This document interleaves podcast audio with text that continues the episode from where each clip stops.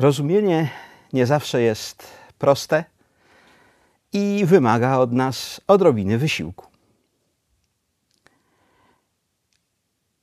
Łatwość, z jaką przychodzi nam e, zrobienie różnych rzeczy, które kiedyś wymagały nakładu sił i czasu, trochę nas rozleniwiła.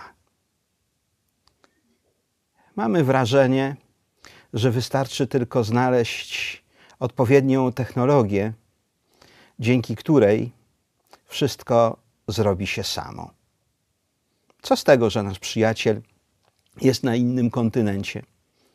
Możemy go zobaczyć, porozmawiać z nim, pożartować, wymienić informacje, przemyślenia. To tylko kwestia technologii. To dobrze, że tak jest. Ale z drugiej strony to oduczyło nas cierpliwego czekania na list i celebrowania tego, że nawet przy pomocy ubogich narzędzi mamy szansę, żeby się z kimś w sposób bardzo symboliczny i pośredni, ale jednak spotkać. Bez cierpliwości daje się żyć w czasie normalnym, do którego przywykliśmy, a może już w czasie minionym, od którego powoli musimy się odzwyczajać. Ale w sytuacjach kryzysowych bez cierpliwości jest trudno. Niecierpliwość rozpiera nas od środka, rzuca nas w wir konfliktów między nami dla rozwoju rynku niecierpliwość jest czymś dobrym, bo dzięki temu kupujemy coraz to nowe modele urządzeń. Ale nie zawsze to, co dobre dla rynku, jest dobre dla człowieka. A człowiek w kryzysowych sytuacjach może przeżyć tylko wtedy, kiedy posiadł trudną sztukę cierpliwości. Dlatego, że jesteśmy niecierpliwi, nie umiemy się mierzyć z sytuacjami, które wymagają od nas długotrwałego wysiłku. Wysiłek? Dobry przy joggingu albo na siłowni. Ale kiedy trafiamy na jakiś komunikat, chcemy go rozumieć szybko, od razu. Czy umiemy czytać i pisać? Niby tak. Ale przyzwyczajeni do liter, które kiedyś nazywaliśmy drukowanymi, a dzisiaj lepiej chyba je nazwać cyfrowymi, Czujemy się zażenowani, gdy przychodzi nam się zmierzyć z potrzebą zapisania czegoś odręcznie albo przeczytania czyjegoś odręcznego pisma.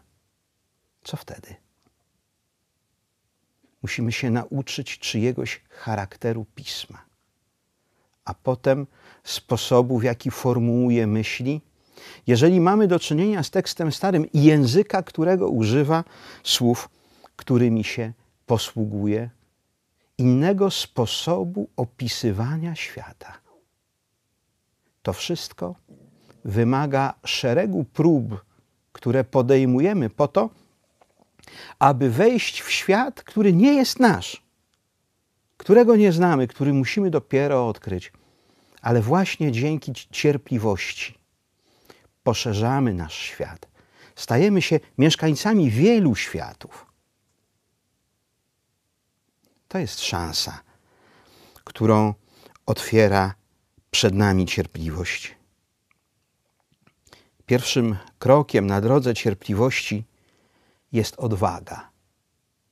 Nie przestraszyć się, że pierwsza próba zrozumienia czegoś skończyła się porażką, że druga skończyła się porażką, dziesiąta, może setna.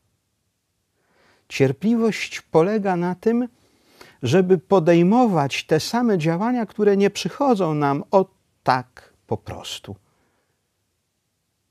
Ale mistrzem stajemy się tylko w taki sposób, że powtarzamy w coraz płynniejszy, doskonalszy sposób to, czego jeszcze nie czynimy po mistrzowsku. Muzyk uczący się nowej partytury, nowego utworu, sportowiec ćwiczący do znudzenia ten sam ruch, ten sam manewr. Przykłady można by mnożyć, ale ważne jest, żebyśmy tego ducha treningu, po grecku askezis, nieprzypadkowo to słowo brzmi bardzo podobnie do naszej ascezy.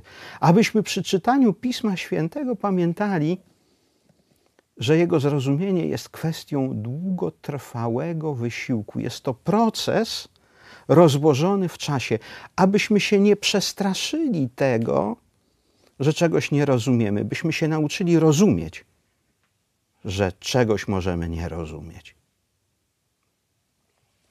Ta potrzeba cierpliwości, która może być przez nas ćwiczona przy okazji czytania Biblii, tekstu opornego, przydaje się w całym naszym życiu i w relacjach międzyludzkich, choćby rodzinnych, i w naszym życiu religijnym. Bez tego uznania, że granice naszego zrozumienia, poznania poszerzamy tylko mozolną, rozłożoną w czasie pracą, zbyt wiele nie osiągniemy. Pośpiech prowadzi nas czasem do tego, że zamiast rozumieć, podkładamy pod to, co ktoś do nas mówi, albo pod to, co czytamy, treści, które mamy akurat w głowie, w emocjach, czy które zasłyszeliśmy od tak przypadkiem.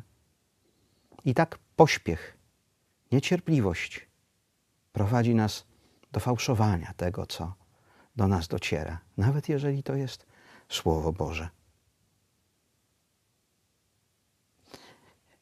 A więc kolejna zasada w czytaniu Pisma Świętego: nie zniechęcaj się szukaniem odpowiedzi na pytania, które długo pozostają pytaniami bez odpowiedzi albo z odpowiedzią wątpliwą. Przecież to nic dziwnego na najważniejsze pytania odpowiedzi szuka się całe życie.